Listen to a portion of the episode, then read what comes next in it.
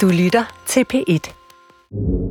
Velkommen til Troldspejlet podcast nummer 9 i 2021, den første efter biografernes genåbning, men stadig med mange spændende oplevelser, hvis man med den frihed kan holde sig hjemme foran en skærm. Vi har både biograf- og streaminganmeldelser i dag, og spil og tegneserier. Så her i podcasten er alt i hvert fald nogenlunde som det plejer, så lad os lige høre det der tema med tak til Jerry Goldsmith.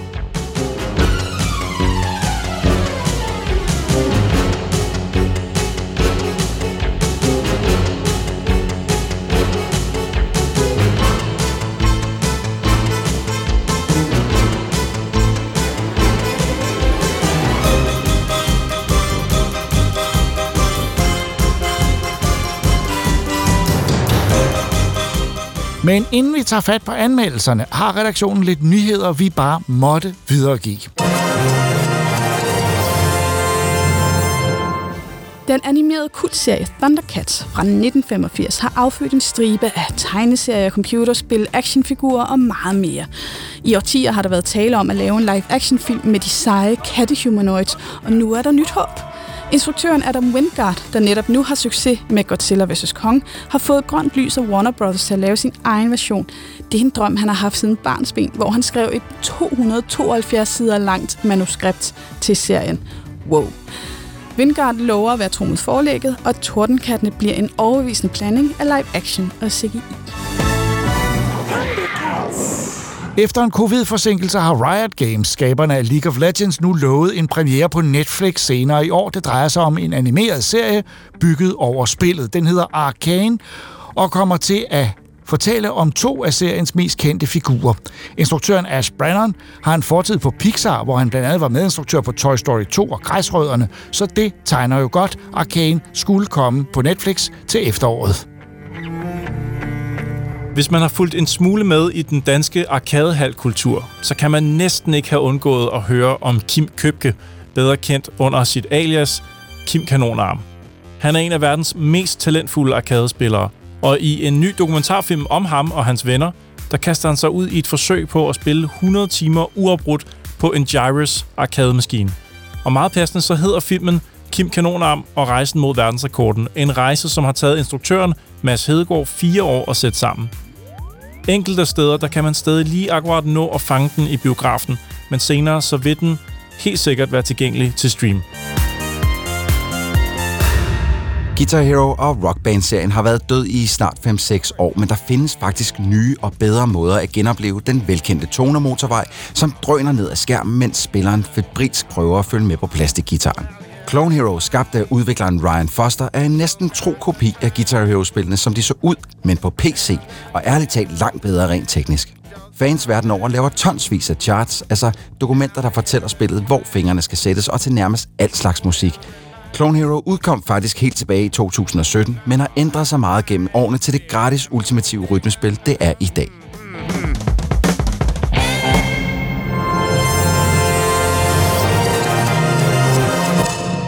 I 2267 har mennesket koloniseret en planet, der påvirker mændene, så deres tanker helt ufiltreret nu kan høres af alle. Denne skræmmende idé kommer fra Patrick Nesbo's serie Chaos Walking, som nu er blevet filmatiseret og som helt underligt og nyt kan ses i en biograf. Det er instruktøren Doug Lyman, der står bag filmudgaven. Blandt hans tidligere film er flere med sci-fi temaer, som for eksempel Jumper og Edge of Tomorrow. Ida og Regitza har set filmen Chaos Walking.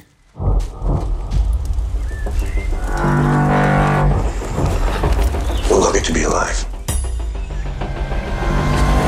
Whoa, whoa, stop! Don't come any closer. It's a girl. Girl, girl. Oh my God, it's a girl. I'm sorry. No, move on hair. I've just never, never seen a girl before.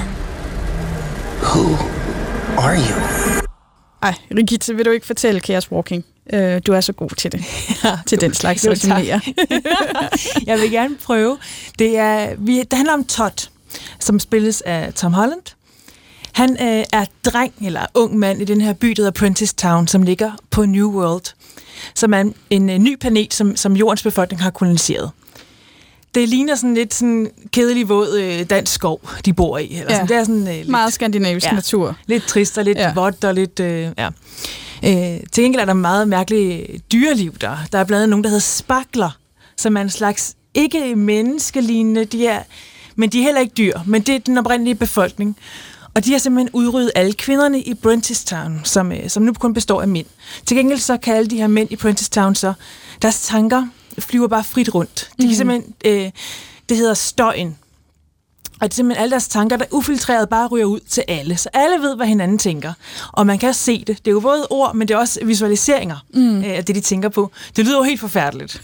Ja. Øh, og så går jeg det sådan. Og det er også lidt forfærdeligt. Det er meget forvirrende at se på øh, i filmen. Hele det her lydbillede, der er øh, af tanker hele tiden, det er sådan meget øh, kaotisk. Ja, og jeg kan huske, altså det, min første tanke, da filmen gik i gang, så tænkte jeg sådan, ej, åh, jeg havde sådan noget uh, narration, altså hvor at vi, jeg kunne se, at han ikke bevægede sin mund, Ja. og jeg, vi så hørte hans tanke, og tænkte, åh, det, er det er simpelthen sådan et øh, billigt filmknep, altså som, som sjældent øh, fungerer godt, og så fandt jeg også ud af, okay, det er ligesom præmissen for Ja. for, for de her mennesker, det er, at øh, vi hører deres tanker, øh, og de så ligesom prøver at kontrollere dem, hvis det er muligt for dem, og, øh, er, men selvfølgelig også med den her tilføjelse, så har de sådan de der underlige flimmer over hovedet, og nogle gange så kan man så se, hvis de tænker på den menneske, så ser man øh, personen, som de tænker på, og sådan, sådan selvfølgelig lidt sådan gennemsigtigt og luftigt, og sådan, ja, men øh, Ja. så det, det var egentlig meget sjovt, altså det må have været en udfordring, at at visualisere det, og netop prøve at genskabe de tanker, man har. Fordi tanker, altså jeg ved ikke med dine tanker, mine er jo ikke Nej. sætninger. Nej, det er jo meget flyvsk. Det er sådan- meget fragmenteret. Og det er sådan også noget, der lige falder dem ind, så noget af det giver ikke rigtig mening, så det er bare sådan fragmenterede ord. Og sådan. Det, jeg synes egentlig, de klarer det okay med at, at visualisere den her støj mm. i forhold til bogen også. Men det, der så sker i den her film, det er jo så, at der kommer en pige lige pludselig. Og Todd har jo aldrig set en pige. Nej. Øh, han er vokset op i et, et samfund kun af mænd. Han bor hos to mænd også. Hans mor bliver også dræbt af de her spakler. Øh, og så kommer hende her pigen. Hun er fra et rumskib, der, rumskib, der er styrtet ned. Mm. Øh, et rumskib fyldt med mennesker, som også skal ud og finde et sted at være. Så hun har været på sådan en spider-rumskib for at se, om de kunne bo her. Ja, altså ja, hun er ligesom blevet sendt i sådan en eller anden kapsel, hvor de ikke Ja. ja. har været... Hun kommer fra et stort rumskib, hvor der kan være 4.000 mennesker, og så er hun så ligesom en af de her på et rekognosceringshold, som er sendt ned for ligesom at, øh, hvordan er det hernede, og øh, de ved jo godt, at der er mennesker, fordi at, at, at, at dem, der er på planeten, jo har været den Ja, sådan er første bølge, som ja. de kalder det. Øh, og hun bliver jo så spillet af Daisy Ridley, som er den mm. første gang, jeg ser hende uden for Star Wars-regi, mener jeg. Øh, og det, altså, det synes jeg egentlig, hun, hun gør godt. Hun, hun ligner jo ikke... Øh, hun ligner ikke øh, øh, hende fra, fra Star Wars. Øh, hun, øh, hun har blondt hår her, og sådan faktisk, jeg blev lidt distraheret af hendes tøj, minder mig utrolig meget om øh, Lilo fra det femte element, fordi hun har Ja. sådan nogle orange øh, suspenders øh, på, så det var sådan, tøjet er sådan lidt øh, sådan futuristisk, sådan lidt øh, plastikagtigt, øh, selvfølgelig ikke sådan lige så skrigende farver, men også sådan lidt, jo, lidt, noget af det er lidt weird. Ja. Så Og den her byens borgmester, Prentice Town, han hedder så også Prentice, fordi det er jo hans by. det æder med ham selv optaget. Ja, det er det selv. Spillet af Mads Mikkelsen. Uh. Ja, jeg så jo et DR mente, at han havde hovedrollen i den her film. Det ved jeg ikke. Ej, det, Det synes har han jeg nok ikke. det er nok lidt, strækt lidt, lidt langt. Ja. Men han har faktisk en ret stor rolle. Mm. I forhold til bogen er den her borgmester slet ikke med. Næsten. Så altså, de har virkelig skruet op for hans rolle i filmen. Så det er jo meget sejt. Ja, han, han er en af de store Ja, roller, det er det, han kan man godt sikkert. sige. Han, øh, han vil så gerne have fat i den her pige. Øh, så der sker simpelthen en kæmpe flugt. Todd og Viola, som hun hedder, de flygter, og øh, borgmesteren og hans bande er så efter dem igennem hele filmen. Ja, og der er jo sådan en konflikt, fordi at øh, Todd Hewitt, som han bliver ved med, at et af hans måder ligesom at skjule sine tanker på, det er sådan, I'm, I'm Todd Hewitt, I'm Todd Hewitt, så går han ligesom og siger sit navn, Ja. for ligesom at skjule, hvad han reelt tænker. Øhm, han, han er jo egentlig ret stor fan af den her borgmester, Ja. og finder så ligesom ud af, at, sådan, at så er han i konflikt, fordi øh, blonde hair pretty, altså han synes, at hende der pigen er rigtig spændende, og han er meget sådan forelsket i hende, forestiller sig alt muligt at kysse hende. og Han har jo sådan, aldrig set hvilket han jo før. ikke kan styre. Nej. altså, og det, jeg synes faktisk, det er meget sødt. Det var noget af det, sådan, jeg godt kunne lide ved den ja. Ja. der film. At sådan, den der sådan, helt sådan, umiddelbare begejstring for at se en pige, og de følelser, det vækker i ham, mm. som jo er helt... Ja. Altså, det, det er For det er helt på en meget uskyldig måde. Det er ikke Ja. på en klam måde. Nej, nej, men at netop sådan, altså, det vildeste han er at forestille sig at kysse hende, Ja. ikke? Altså, og hun, øh, øh, at hun også er forelsket i ham, og det er bare sådan, det er meget nuttet. Det er meget Ja. sådan puppy love. Det er det. og hun har det jo slet ikke på samme måde. Hun Nej. har jo hun har været vant til at være sammen med både øh, mænd og kvinder, men har så aldrig prøvet det her med, at man kan se mænds tanker, så hun er også sådan lidt, hun bliver sådan lidt ilde berørt over ja. det nogle gange. Det skal vi lige, jeg ved ikke, vi har nok ikke fået sagt det, men det påvirker jo ikke kvinder, den her støj. Mm. De er helt stille. Så han er jo også meget fascineret af, at han, han ikke ved, hvad hun tænker. Ja. Altså, han ved kun det, hun siger, øh, og hans følelsesliv er fuldstændig åbent for hende, ikke? Men, Ja. og han ved ingenting om hende. Ja, og det er en meget sjov konflikt. Ja. Og jeg ved ikke helt om det kunne de måske godt have gjort lidt mere ud af. Ja. Øhm, altså, ja, øh, jeg synes jo et eller andet sted, Chaos Walking, øh, den her film er også lidt kaotisk. Ja, der, der er nogle, nogle, den er meget ujævn. Øhm, hele den her relation, han har til borgmesteren, der kom sådan et underligt flat, flashback i begyndelsen, som man ikke får ordentligt introduceret. Mm. Så jeg tænkte, hvem er, hvem er den der lille dreng, når det er ham? Okay, han fik en eller anden kniv af den der borgmester, som han så åbenbart synes er helt fantastisk. Øh, og ja, det er noget med originaltitlen på bogen også har et eller andet at gøre med en, en kniv. Ja. Hvor Kniv, det sådan, jamen, knivens stemme hedder den. Ja, Det jo og det får man jo slet ikke altså, øh, fortalt her. Nej, det gør man nemlig ikke. Og det er også en af... Det, det sjove er jo, i, i Patrick Ness bog, der er de jo kun 13-14 år. Det, mm. det er børn. Og det gør også den her... Der er, der er ikke noget forelskelse overhovedet. Der er de bare venner og glade for hinanden. Der er slet ikke den her dimension af, af noget kærlighed, og det, det kan jeg egentlig meget godt lide. og så, øh, så er der den her kniv, som er enormt vigtig for fortællingen. Han, øh, han er ikke blevet mand endnu, Todd Hewitt i bogen, men det bliver han om, jeg tror det er 29 dage eller sådan noget. Så bliver han øh, 14, og så bliver han mand. øh, så han er den sidste dreng, der er tilbage. Han er den yngste i hele byen. Og han har den her kniv. Øh, og hele bogen handler egentlig om, at en kniv bare er en kniv. Det er bare et værktøj. Den slår kun ihjel, hvis hånden, der fører den, øh, vil slå ihjel. Mm. Og han kan, han kan ikke slå ihjel. Altså, han er simpelthen så god. Han har simpelthen svært. Han kan ikke, selvom han altid er i fare, så kan han ikke bruge den her kniv. Og det handler bogen virkelig meget om, øh, om det der med at være en mand, og man så skal kunne dræbe. Og, Okay. Jamen, det hænger så måske meget godt sammen med noget, som jeg sådan lidt undrede mig over, som føles meget brutalt, fordi at da øh, Todd og Viola er på flugt fra Prentice og de her mænd, så øh, kører hun på en motorcykel gennem skov, hvilket sådan er ret imponerende, fordi der er jo ikke rigtig nogen sti. Men det klarer hun øh, fint. Øh, og han rider efter på en hest, men de klarer det godt indtil, at hun ryger ud over en skrant, og så rider han ud over skranten. Men Ja. det er altså ikke bare sådan en lille, lille hyggeskrant. Altså, det er en seriøs skrant, og den her hest, den brækker altså lemmer og ben og knogler stikker ud af den. Og så er han jo sådan, jamen, så er nødt til at aflive den. Den skal ikke lide længere, Ja. og bruge den her kniv. Der er måske også sådan et eller andet... Det vil han ikke kunne i bogen. Nej. Altså, han, han, det, han er sulten og ser en skildpadde i bogen, og han kan ikke dræbe den. Nå, Altså, så nok. det er sådan, han, han, han er meget... Øh, ja, han er en meget anden type. Jeg synes stadigvæk, han er sød og uskyldig som Holland på en måde i filmen. Han har stadig den der uskyldighed og den der drenghed over sig. Ja. Selvom de, de er jo midt i 20'erne begge to. Ikke? Man køber jo ikke... Jeg ved ikke, hvad de skal Og forestille jeg, at være. jeg synes måske godt, han kunne være sådan late teenage han kan godt være sådan 17-18 år. Øh, Øh, men det er også to, altså, han, Tom Holland har netop det der udseende. Ja. Han, han, han, altså, hvis han fik tillagt lidt øh, skægstub, så Ja. ville han straks se ældre ud, men han har den der sådan, sådan helt glatkindede øh, uskyld over sig. Ja. Altså, jeg, synes, jeg synes faktisk, han er rigtig god. Øhm, jeg kan virkelig godt lide ham, altså både som Spider-Man, hvor han også har den her lidt naive øh, us- uskyld over sig, den har han også be- bevaret nu. Helt sikkert. Jeg, tænker, jeg synes også bare, i bogen, det er jo en jeg-fortæller i bogen, så man er hele tiden hos Todd, og man er hele tiden i hans hoved, og man ved, hvad han tænker. Og nu har de faktisk muligheden for at gøre det samme, fordi man netop har det her støj, der viser tankerne på filmen. Men alligevel synes jeg ikke rigtig, jeg ved, hvad man er mm-hmm. i filmen. Jeg synes, at hans hovedperson er sådan lidt... Jeg kender ham ikke rigtigt, selvom Nej. jeg kan høre hans tanker hele tiden. Nej. Øh, og det synes jeg er lidt. Nej, og det, det er så ærgerligt, at der ikke er mere netop sådan øh, opbygning omkring, hvem han er, Ja. og det, den familie, han vokser op i. Fordi noget, jeg, jeg tænkte, øj, det vil jeg godt vide lidt mere om, en by kun med mænd. Jamen, han vokser jo op, op hos to mænd, som så, der er ikke nogen af dem, der er hans rigtige far, men Ja. der er en af dem, han ligesom kalder sin far. Og faren, sådan en rigtig burly, altså sådan en muskuløs mand, der går ud i marken, sådan, er jo i et forhold med en anden mand. Ja, det er sjovt. De synes- sover i samme seng. Det er Ja. det eneste sådan lige antydning, og så er der så en af dem, der meget, det spoiler, meget hurtigt bliver skudt, og, og så bliver han meget berørt af det, og meget påvirket, fordi de tydeligvis elsker hinanden.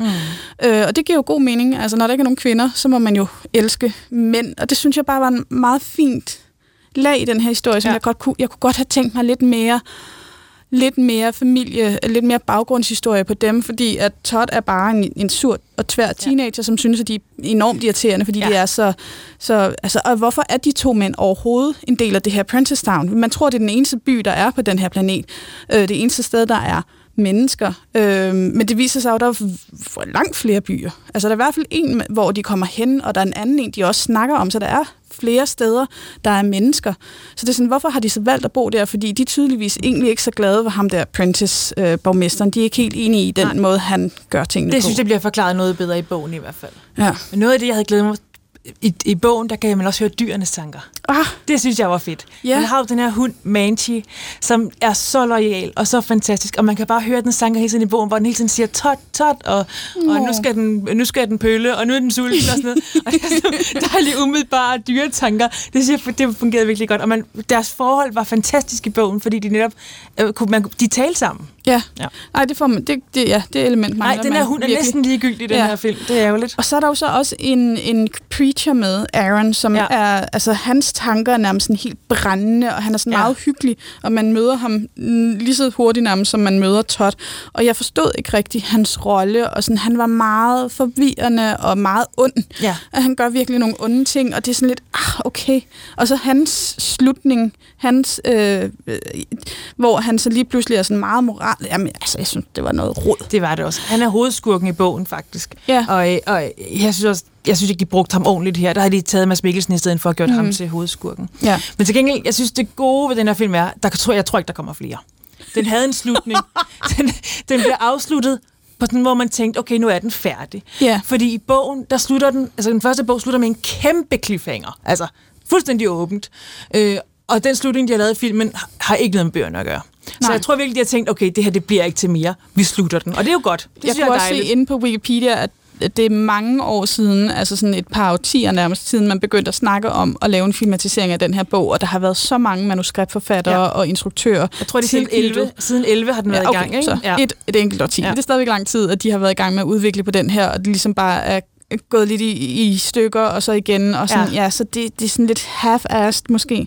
Øhm, altså, jeg vil så sige, yes, vi, altså, øhm, vi så den her til en pressevisning inde i Cinemax, og det var første gang, jeg var i biografen i, jeg ved ikke hvor mange måneder. Så alene det gjorde jeg faktisk bare, altså jeg var godt underholdt, Ja. og jeg var glad, og det var fedt, det var noget sci-fi, young adult, et eller andet, og sådan meget Divergent Hunger Games sådan kategori, sådan lidt let underholdning, og den prøver at være lidt dyb, og er det egentlig ikke, at i hvert fald misser nogle oplagte muligheder her. Ja. Men jeg, jeg synes, det var fint. Øhm, jeg er måske en lille smule skuffet over Daisy Ridley, som gjorde det godt, men som ikke rigtig... Altså, det, jeg synes helt klart, det er Tom Holland, der stjæler billedet i Ja. den her film. Jeg er jo lidt skuffet over, at de har gjort hovedpersonerne så meget ældre, men samtidig er handlingen så meget øh, mindre vild og voldsom og voldelig. Altså bogen, altså simpelthen de vildeste slåskampe, der er mm. vildt blodige, øh, hvor de er 13-14 år, ikke? Og her er de øh, meget ældre, men der er det meget mere sådan stille og roligt. Det er lidt ærgerligt. Noget, jeg sådan virkelig undrede mig over, det er også øh, Mads Mikkelsen. Han er enormt god til at styre sine tanker. Mm. Han er sådan noget med I am the circle, og så kan han ligesom, så, så, så holder han sine tanker inden for den her cirkel. Han kan endda skabe illusioner, øh, som folk tror, nå okay, nu er jeg spærret inde, øh, og så er det bare nogle tanker, han har, har, har, har gjort sig. Og det er der også på et tidspunkt nogle andre benytter sig af at lave illusioner med deres tanker, som jo er meget cool. Øh, men han lægger ligesom op til, at, at Todd er særlig, og er særlig god til at skjule sine tanker. Det eneste, han gør, er at sige sit navn. Mm. Ellers er han virkelig ikke god til at holde sine følelser og tanker skjult, selvom han er, altså er født og opvokset med det her, fordi han er født på planeten. Så han har aldrig oplevet ikke at have synlige tanker. Så det er også bare sådan lidt, der bliver lagt op til, at han ligesom er sådan en eller anden The One-agtig type, som overhovedet ikke er der, og det ville jeg bare godt have været for uden. For det, er sådan, det, det, det, det mudrer lidt den der fortælling om de der tanker. Ja. Og så, altså, så synes jeg, det er så underligt at introducere de der øh, alien... Altså, eller, Ja, det er de ikke jo så- frakler, men sparkler. Ja, sparkler. øh, og det er jo fint nok at have dem som, øh, som øh, altså sådan skræmme øh, ting, men, men det bliver ikke brugt nok. Jeg vil godt have set lidt mere Nej, til dem. I filmen De- var det ligegyldigt. Det ja, var det. det var det virkelig. Øh, så altså, jeg synes, jeg kan godt fornemme, at det kunne være et større univers, og der godt kunne komme Ja. flere film. Men den måde, som de afsluttede det på, så ville det være meget, øh, okay, nu skal vi lige finde på et eller andet. Det ville være så de har weird. virkelig taget et fedt sci-fi-univers for Patrick Ness, og så har de bare Ja. kogt det helt ned til, til det næsten ikke øh, er noget. Det er ærgerligt. ærgerligt. Ja, og, men jeg, fik, jeg synes, det var så sjovt at se Daisy Ridley, fordi i slutningen af filmen kravlede de rundt i det første rumskib, der ligesom er landet på den her planet, som jo er et vrag. Og det var totalt øh, Force Awakens, øh, hende, øh, som klatrer rundt i et eller andet tomt rumskib øh, og leder efter ting. Altså det var sådan lidt, ah, okay, det var godt nok typecastet lige der. Så hun, hun var lidt et patchwork af lidt forskellige roller og film, og sådan, ja, tror det ikke så meget i kraft, men, men er, altså, jeg synes, hun har en god udstråling på lærret, så jeg håber at hun får lov at spille noget andet end science fiction. Øh, for det tror jeg godt, at hun kunne finde ud af. Øh, ja, og jeg, jeg var, men vil så også lige sige, at jeg var lidt skuffet over Mads Mikkelsen. Han var lidt for mumleragtig og lidt for... Og det er jo det, sådan er han jo. Ja, ja, det, ja. Og så har han rundt i den der store Alphonse-pels. Ej, det var godt nok en vild pimp. Pimp udstråling, han havde. Så øh, en, altså for mit vedkommende er det sådan en lidt... Altså, det er dejligt at komme i biografen igen, og ud af de ting, der er i biografen, er det måske en af dem, man godt kan gå ind og se. Den skal, den for, altså, hvis man endelig skal se den, så er den federe at se i biografen. Ja, det er en rigtig popcornfilm. Ja, ja det, det er netop popcornfilm, så det er jo meget rart, og bare det at komme i biografen, altså så det, det i sig selv giver, giver dig sådan lidt løfter det. ja.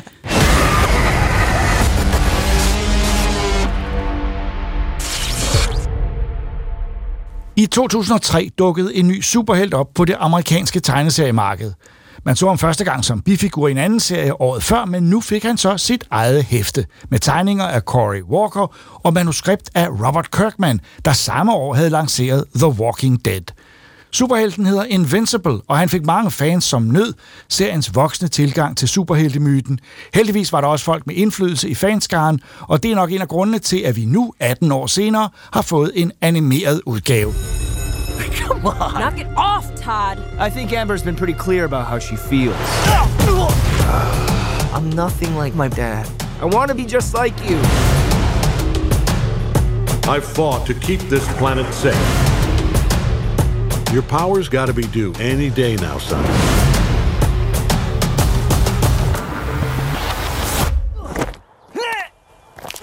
Den er på Amazon Prime, ja. og usædvanlig på mange måder, også ved, at den er animeret, og at episoderne faktisk er heltimes episoder på 50 minutter. Ikke? Gigalang, ja. Ja, øh, så øh, Troels og mig har set den. Jeg har set øh, 3-4 episoder, øh, og vi skal nok ikke spoil for meget, for der Ej, sker det- meget undervejs. Det, det ord, det bliver svært, var? Det bliver svært, der, ja. det er nærmest hver Øh, episode, men sker der en vanvittig. om, at vi har... Altså, kæft, det har været underholdende. Er der, jamen, det... Og, og, og også med masser af... Øh, hvad skal man kalde det, plot twist eller udvidelser Helt til det, man vildt. ved om personerne. Helt vildt. Øhm. Altså, lad mig starte med at sige, hvor er det dog øh, dejligt forfriskende med en origin-historie for en superhelt, vi slet ikke kender. øh, fordi jeg er med mig træt af at se øh, Batman origin-historie, Superman origin-historie ja. og Og whatever. den her holder faktisk rigtig godt. Ja. Ja. Det kan vi jo godt sige, som, som det er. Øh, øh, øh, det handler om en superhelt, som øh, er ankommet til jorden fra en anden planet, Ja. og skal være planetens beskytter. Og så handler det slet ikke om ham, Nej. men om hans søn. Ja. Øh, det handler om øh, øh, knægten her, Mark Grayson, som bliver spillet af Steven Yeun, som, som øh, da han bliver 17... Altså Semmen. Ja, præcis. Så øh, da han bliver 17, så, så lige pludselig får han de superkræfter, som hans far også har. Og, øh, og så skal han ligesom finde ud af, hvad fanden gør man lige med dem, og hvad for et navn skal han have. Og det, det nærmest det sjoveste hele episode 1, det er, at han finder ud af, om så vil jeg hedde Invincible. Øh, og alle han render i og siger, men jeg hedder Invincible, og så er de alle sammen lidt, "Ah, er det ikke lidt sådan, er det ikke lidt farligt? Det, Ja, fordi altså, Tænk, hvis du går i stykker. Han, han, han, vi møder jo faktisk en hel verden af superhelte. Ja, der er mange. Øh, øh, faren øh, har en klar holdning til, at han er solo Ja. arbejdende. Han er ikke Omni-Man, han er, han er også den stærkeste af alle. Ja, og han arbejder ikke sammen med de der grupper, som Det er lidt har lidt, ham, han fald. synes, de har lidt underlige superkræfter. Og det Ja. er man jo ikke. Det er jo lidt forholdet mellem Superman og alle de andre. Ja. Øh, øh, og det er så nogle grupper af Justice League, hvor, hvor, hvor vi bliver involveret i nogle af dem. Og, Der er en fisk, og en, der kan gå igennem vægge, og det er sådan en mærkelig og de er samsur alle med... sammen lidt... De har en pendant i den virkelige Ja, superhelte. Altså, de. de. Dem, vi kalder de virkelige. Ja, ja, ja. DC-helte er der rigtig mange af, synes jeg. Er det en fantasihistorie, der, Jacob? Det tror jeg ikke. Men det sjove ved det er, at den virker utrolig realistisk, Helt og så er den sindssygt klart fortalt. Altså, man kan godt øh, nogle gange i sådan nogle historier miste tråden lidt, fordi man ikke er helt sikker på, hvem der er hvem. Som for eksempel i DC's uh, animated uh, feature films, som Ja. jo nogle gange er lidt dunkle. Men Det her, det er så skarpt fortalt, så Helt godt vildt. fortalt, så godt klippet og instrueret. Jeg må indrømme, jeg er... Og, og vi kan jo ikke sige for meget om, hvad der så sker med ham, men det er rigtigt, hvad du siger. Han skal, han skal finde ud af at Ja. prøve at være øh, stor high school øh, elev Ja. øh, og superhelt. Ja, og han øh, møder jo, så han skal være en del af en gruppe, eller han vil gerne være en del af en gruppe. For lad os bare lige, det kan vi godt sige, han er ikke skide god til det der superhelteri lige her til at starte med. Han smadrer sgu nærmest mere, end han redder. Ja. Øh, og så møder han nogle, nogle andre superhelte, nogle af dem skide søde, meget ansvarsbevidste, og så er der også Rex Sloan, som øh, Jason Mantzoukas lægger stemme til, en af mine øh, favoritkomikere øh, komikere i USA, som er det dummeste svin i hele serien, og jeg synes, han er giga sjov. Og, det er, og jeg kan ikke finde ud af, hvad hans superheltekraft er, at han kan kaste med bomber. det er sådan, det- det- nogle af dem det har er sådan nogle virkelig mærkelige superheltekræfter. Men nu du siger smadre, må man lige sige, at det her er så sindssygt blodigt. er det virkelig Når sindssygt. først det går i gang, fordi øh, tegnemæssigt ligner det en hvilken som helst anden, dybest set Marvel DC-serie, ja. øh, øh, med nogle figurer, der, altså alt er meget, øh, meget clean og Ja. ja. lækkert tegnet. Ikke for mange tegninger heller per Åh, animation. nej, nej, nej, det, det er slet meget... Og, og så pludselig begynder der at ske voldsmæssige ting, og Ja. Ja. der kommer et chok, at der minder sådan, der, hvor, hvor der bliver slået rigtig mange ihjel, og man har sådan den fornemmelse af, hvad var det ikke? Øh, Ja. ja. Hvem er det, der nu er? Ups. Lad os, lad os bare sige afsnit 1. De Hvis, bliver- hvis, altså, hvis man tænker, uh, 50 minutter er langt, jeg slukker ved 45 Ja, minutter det var min første Don't indskydelse. do Ja, jamen, jeg synes, det var for langt. Jeg, da jeg sad, og så tænkte jeg, nu er der gået, havde den der 22 minutters fornemmelse, ja. nu kommer der snart tekster, og det fortsatte, og det var godt. Ja. Og, men det var der også det blodige begyndte. Ja, og pludselig lægger den en stil an, så man tænker, hold da op, tænk hvis nogle børn får fat i den her. Tænk hvis det havde været troldspejlet i gamle dage. Det, det er ligesom, når mormøderne tager ind, og, tager ind og ser Deadpool med deres små børnebørn, ikke? Fordi Ja, de siger, fordi "Nå, det er sådan en hyggelig superheltefilm.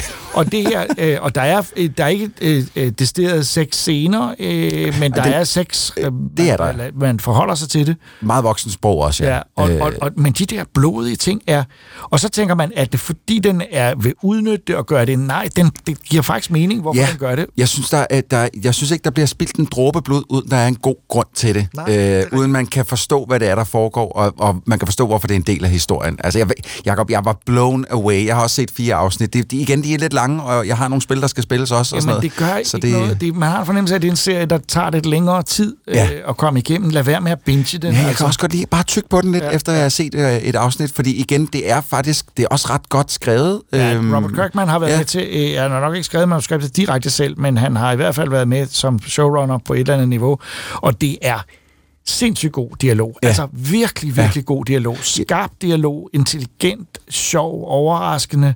Ja, jeg sad lige og læste lidt af hæftet, øh, inden øh, vi gik Ja, ind. og det er faktisk heller ikke dårligt. Det er skide godt hæfte også, og øh, jeg kan er jo bare se, de, Kirkman. ja, og de har lavet lidt om i historien, ja. Sådan øh, øh, til introduktionen af Invincible og Omni-Man og alt det her. Øh, og også, synes jeg, lidt om i deres øh, selve figuren, om hvordan de er. Men det gør ikke noget, øh, fordi jeg synes faktisk, de har løst alle ting rigtig godt i den her, øh, øh, den her tegnefilm-serie. Og, og det man kan sige, er, at det er jo selvfølgelig på en eller anden måde også en kommentar til de eksisterende superhelte. Ja. Den har lidt af det, The Boys havde øh, med at forholde sig til dem, men de er jo ikke nær så usympatiske, som der er jo ikke nogen øh, øh, som, som øh, Homelander i, Nej. i, i Boys med her. Det kunne godt, øh, man kunne, altså det vil jo ikke, den har allerede fået en sæson 2 og en sæson 3, øh, så, Det er så det kunne jo, sæsoner det kan der jo, der kan der jo stadig ske. Ham der, Rex Blode, du taler om, Ja, han er... Øh, øh, øh, og jeg fik sagt Sloan før, Rex Blode. Ja. Splode, ja. Ja. ja. Han er virkelig... Nå, Sloan er hans... Øh, ja, det er hans rigtige navn, men jeg ville have sagt hans superheltenavn. Okay. Ja. Men det, nu har vi så sagt dem begge to, og Ja. dermed afsløret hans hemmelige identitet. Ja, Men skidtfedt. det. Skidtfedt. Men det korte og lange er, at han, han har potentiale, for han er dybt usympatisk. Ja, og han er gift, eller ikke gift, han er kæreste med Adam Eve, som er øh, en af de kvindelige superhelte, som er skide sej, har nogle pisfede kræfter, kan lave skjolde og skyde med laser og det ene og det andet, øh, og, men knaller konstant udenom, og, Amen. og han er bare sådan en kæmpe svin også over for, altså, over for alle. Ja, for der er der også utroskab med. Ja, ja, det, masser. Det, det, det er, og det er ikke noget, vi er vant til Nej. i superhelte. Nej, ikke rigtigt. Men det virker ikke provokerende eller påtaget. Det virker bare som, jamen, at den her drejning, den er helt logisk, Ja. og den er rigtig. Og det, man kan mærke, at de folk, der har lavet det, elsker superhelte, men de kunne også godt tænke sig, at de indimellem brød med det. Altså, vi fik set en anden side af dem. At de ikke altid var så pæne kanten. Jeg har set nogen, der faktisk synes, den var bedre end The Boys. Jeg synes, det er to forskellige sider af samme sag. Jeg Ja. var meget vild med The Boys, og øh, var man det, tror jeg også, man vil kunne lide Invincible. Det er jeg sikker på. Ja. Jeg har et problem med den her serie. Ja. Jeg er nødt til at sige det. Mm. Og det er selvfølgelig ret irrelevant, men der er nogle gange, hvor navne pludselig øh, øh, får en, en... Altså, hovedpersonen Invincible, hans, øh, hans øh, civilnavn, hans Ja. hemmelige identitet er Mark Grayson. Ja. Dick det er det Grayson? samme. Nej. Mark Grayson. Ja, det kan godt være, det er henvisning til, til det, men ja. jeg tænker kun på én person. Mark Grayson var Carl Ottesen rolle i Reptilicus. Oh, God, Jacob. Det, Jamen, jamen, jeg synes, det er hver gang, Mit at vi snakker er om noget, Grayson. så kan du føre det tilbage til Jamen, er Reptilicus. Ja, men det er jo klart, fordi han kommer ind på scenen der. Mit navn er Mark Grayson, jeg kommer fra Amerika. Og, det kan man høre på min dialekt. Det er jo slet ikke. Og det er en af de mest latterlige figurer i verdenshistorien, selvom jeg selvfølgelig elsker Reptilicus, så Ja. er den svær at tage alvorligt. Ja. Så, så hver gang han siger, my name is Mark Grayson, så, så popper Reptilicus op nede i hjørnet hos mig, som, det er fra Reptilicus. Så sidder du, 16!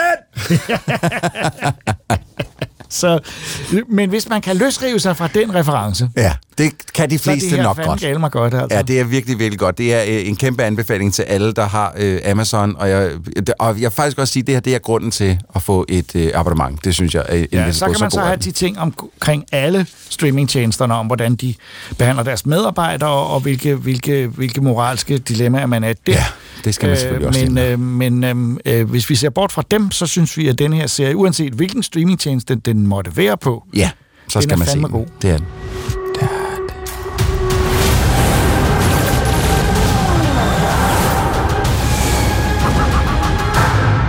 I 70'erne og 80'erne væltede det ud med nye tegneseriealbum på det danske marked, og mange forlag prøvede forskellige serier i jagten på en succes. Den italienske westernserie Ken Parker udkom således i tre album fra 1979 til 83 på to forskellige forlag, men den fængede ikke læserne og forsvandt igen. Nu har forlaget Shadow Zone fundet denne serie frem, for den er nemlig lidt af en klassiker i sit hjemland, så måske er der alligevel danske læsere til den. Den er skabt af Giancarlo Berardi og Ivo Milazzo, og det første hæft er netop udkommet på dansk med undertitlen Lange Riffel.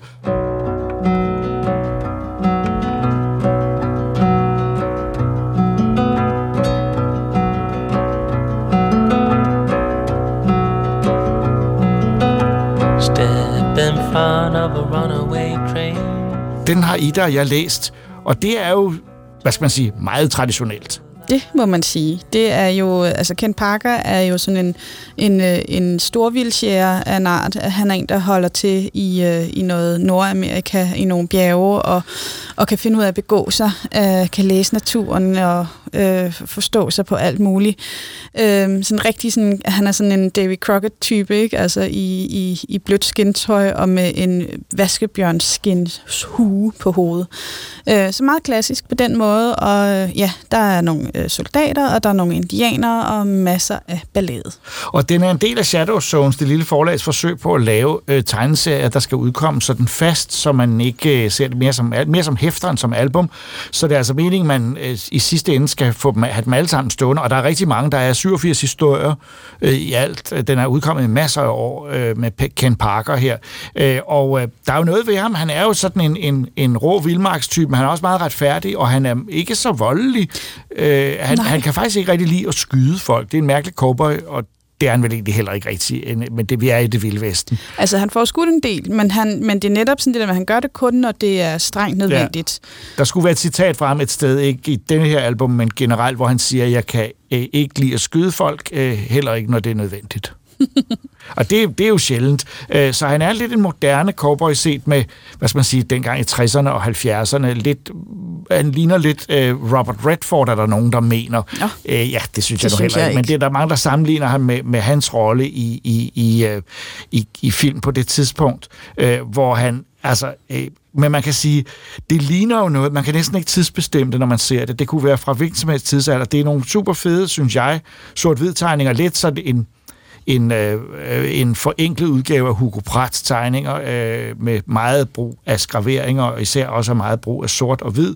Og der følger man ham altså på et eventyr øh, med nogle indianere, som, som, øh, som angriber, og så nogle, nogle fæle øh, hvide skurke, som, mm-hmm. og så videre, så videre. Jeg skal ikke afsløre, hvem der, hvem der er Ja, men der er ikke så meget afsløret. Det er jo en rimelig, rimelig generisk historie, men det er jo ikke ens betydende med, at den ikke er spændende. Det er altid dejligt at, at, at følge nogle super retfærdige mennesker på deres færd. Øhm, nu er du også inde på de der tegninger. Jeg kunne meget godt lide sådan det der med, at nogle steder er den meget detaljeret, når vi er tæt på ansigter og ser øh, fuger i ansigtet og skægstubber og den slags. Og så er der også, når det er lidt længere væk, så bliver det lige pludselig sådan helt sådan, ikke udpladret, men sådan langt mindre detaljeret. Som, det, det er egentlig en meget god effekt. Øhm, Det er en vild god stemning, det skaber i hvert fald, synes Ja. jeg. Og jeg synes, at, øh, at det er jo ikke tegninger, der ligesom er originale på nogen måde, men de er meget let afkodelige, og jeg får sådan en, en, en stemning af... Jeg kan ikke rigtig finde ud af, om jeg bare er glad for at være i det her miljø og i en tegneserie, der minder om noget, jeg læste som barn, eller om det rent faktisk er, øh, er, er rigtig godt. Det kan jeg ikke rigtig bestemme. Mm. Øh, for mig er der meget nostalgi over at se en gammel italiensk serie. Jeg kan faktisk ikke huske da de udkom, øh, fordi der udkom så meget i den periode på dansk, at man, man nemt overså noget. Mm. Øh, men det gjorde de altså, og, og øh, øh, jeg synes, det er godt, at øh, den er kommet frem igen, men jeg tror også, det er sådan en, hvor man siger, hvis ikke man får læst 5, 6, 7 historier, så, så når man ikke at leve sig ind i det, for den har ikke den der albumkvalitet, det er mere øh, et, et fortsat forløb og, og, og en, en held, man bare skal, skal lære bedre at kende. Men han er jo altså lidt en antihelt, fordi han har ikke, han har ikke øh, John Waynes holdning til at øh, ordne skurkene øh, kontant og, og, og, og, og råt. Han, han, er, han er lidt følsom, så han er nok også meget et... Øh, et produkt af sin tid uh, der tilbage i 70'erne, mm. hvor Helte helt skulle være uh, lidt en lille smule tøvende. Jeg tror ikke, at det her er spoile, fordi det er simpelthen det, noget af det første, der sker. Han er afsted med sin lillebror, de skal uh, bytte nogle skin og have nogle, nogle, nogle varer den slags, og så bliver lillebroren slået ihjel. Så han skal simpelthen ud på menneskejagt, og, og, og, og den ligger jo så også ligesom op til, nu kom Ken Parker ud på sin første menneskejagt. Øhm, så, så det er derfor, han faktisk øh, melder sig til den her, de her soldater, han falder over, som, øh, som, øh, som slås mod indianere, fordi at han, øh, han ved, at dem, der har slået hans lillebror ihjel, er blandt de her soldater. Øhm, og det, og det er jo, men, men det går meget hurtigt. Jeg ja. synes, at... Ja, det dvæler ikke ved det. Den, den fortæller Der er mange stok, ting, den ligesom japper henover, hvor jeg... Nå, det vil jeg da godt lige. Altså, lillebroren, ja. man når netop ikke at få et forhold til den der lillebror. Altså, der er, altså der, et, et eller andet sted bliver der gjort noget for ligesom at etablere ham, og noget med ham, der forhandler varer, har en, en datter, som de lige snakker lidt sammen og sådan noget. Men, men jeg kunne godt savne lidt mere komme ned i dybden med de her mennesker og få en relation til dem, fordi det gør jeg slet ikke. Og så er der altså også det her problem, at de der øh, soldater, han bliver en del af, jeg kan dårligt nok se forskel på dem, og så kan det godt være, at der er en, der hedder Billy, en, der hedder Scoresby, en, der hedder something something. Jeg, altså, Ej, det er rigtigt. Det, jeg, jeg var sådan meget, hvem er nu det, og er han god, eller er han ond, og hvem, altså, og in, de samme indianerne, jeg kan ikke, altså, det, det, bliver, det går meget hurtigt, og jeg synes, at det bliver svært at følge med i jeg giver dig helt ret i, at stemningen er nem at aflæse, men jeg synes faktisk ikke, det er en nem tegneserie at læse. Okay. Jeg synes men, faktisk, den er meget klar og tydelig, men, men jeg vil da give dig ret i, at personerne øh, ikke har det store forskellige øh, udtryk. Øh, mm. de, de, de ligner hinanden, de fleste af dem, og de har heller ikke de store følelser, de udtrykker. Det er lidt mærkeligt, men det er at der også, ikke er mere det følelser forbundet med, at hans bror bliver slået ihjel. Ja. Men det er også, fordi den er sort-hvid. Altså, hvis den havde været i farve, så havde der været nogle andre ting, som, kunne, som man kunne afkode hver enkelt person. En person, der havde rødt hår og øh, var bleg, eller sådan et eller andet. ja, noget forskelligt farvet tøj. Øhm, men altså, men, men det er jo ikke fordi, jeg, for, jeg kan jo godt læse, altså overordnet set, så giver historien rigtig god mening, men på detaljeplanet, øh, der synes jeg altså, at den mudrer lidt. Og det er jo så, jeg er så sådan en, som synes, at det er væsentligt, men hvis det er ren Cubange-underholdning, og det er det, jeg tror, Ken Parker er, så synes jeg faktisk, at den rammer lige plet i målskiven. Det er nok bare ikke lige min type historie. Nej, og det er måske nok det, jeg vil sige. Jeg synes lige præcis, at det sort-hvid er attraktionen i det. Det, det, det er den, altså italienerne er rigtig gode til sort-hvid tegneserier. Øh, nu nævnte jeg Hugo Pratt, som selvfølgelig er, er væsentligt bedre end det her. Og jeg synes, meget, der er milevidt fra det, det der til Corto Maltese, ikke? Ja, men jeg mente egentlig mere Hugo Pratts øh, netop de serier, han lavede om krig, ørkenens mm. spioner, og så, eller ørkenens skorpioner og sådan nogle, hvor, hvor, hvor, hvor han var mere kommersiel, før han lavede Corto Maltese. Men det er den italienske tradition, og jeg nyder det bare, øh, men jeg kan godt mærke på mig selv, at det ikke det er ikke en historie, jeg kommer til at huske for evigt, øh, men øh, jeg synes, det er ret fedt, at, øh, at, at sådan noget udkommer på dansk, for jeg må sige, jeg vil ikke få det læst ellers, øh, fordi jeg læser ikke italiensk, øh, og, øh, og, og det er dejligt at se, at det er noget andet end store, flotte grafiske romaner, men, men derimod regulær underholdning. Og så synes jeg, at hovedpersonen Ken Parker er øh, øh, Jamen, ham ret positiv. Ja, og han er fedt tegnet. Han, er også, altså, han har et super fedt udtryk. Altså, det er også klart, at det er ham, der har gjort den mest ud af, så det er også ham, der ligesom træder frem. Jeg er ikke i tvivl om, hvem han er på noget tidspunkt. Øhm, altså, så, så for mig, jeg tænker sådan, det er meget en, der har henvendt til øh, drenge, altså, øh, som læser tegneserier, fordi det skal gå hurtigt, der skal ske noget, der er nogen, der skal skydes, ja. og nogen, der skal være i konflikt med hinanden, øh, og det er det, der sker her. Og ikke for meget kys og kærlighed. Ej, Nej, tværtimod. Det, I hvert fald i første historie er der Nej, ikke noget ikke. om det. Det får vi se, om der er i den næste, og det, vi kan sige allerede nu, som der står her, næste bind i serien, udkommer den Øh, 21. maj. Øh, det vil sige, altså, det her er en serie, øh, det er meningen, at man skal læse hele sommeren. Mm. Øh, og jeg vil sige, ja, den er klar til sommerhuset, øh, ja, er hvor, den, meget hvor den helt klart vil bo. Ja. Øh, og jeg kan godt forstå dine indvendinger, og, men vi er ikke ude i den flotte albumverden med, mm. de, med de dybsindige historier. Der er bare gang i den her. Vi skal måske lige tilføje, at Lange Riffel jo faktisk er Ken Parkers, øh, det, det, det, det, det navn, ja, som ja. indianerne giver ham, fordi ja, ja. at Ken Parker, han er simpelthen fantastisk med sådan en gammel laderiffel, og han bliver hånet for den, men altså det, han kan med den, wow. Det er sådan en klassisk kliché, at hovedpersonen også har et navn, indianerne har givet ham, Jo, fordi men- de respekterer ham. Men han kan jo også tale med dem. Og Det sådan, kan altså, han, han, ja. Er, har- han, han, er, han, er, han er på alle måder en good guy, og netop i det hele den der konflikt med vores forhold til, til den klassiske cowboy og kampen mod indianerne, Ja. ja. der var der jo netop behov for, at der kom nogle personer, som på en eller anden måde havde forståelse for indianerne og blev, og det gjorde, at man ligesom også kunne tillade sig at læse det. Så den er, den er næsten politisk korrekt, uden at det, er- uden at det præger den på en, en kikset måde. Mm. Men det er altså Ken Parker, første album eller første hæfte fra forlaget Shadow Zone, første hæfte Lange Riffel.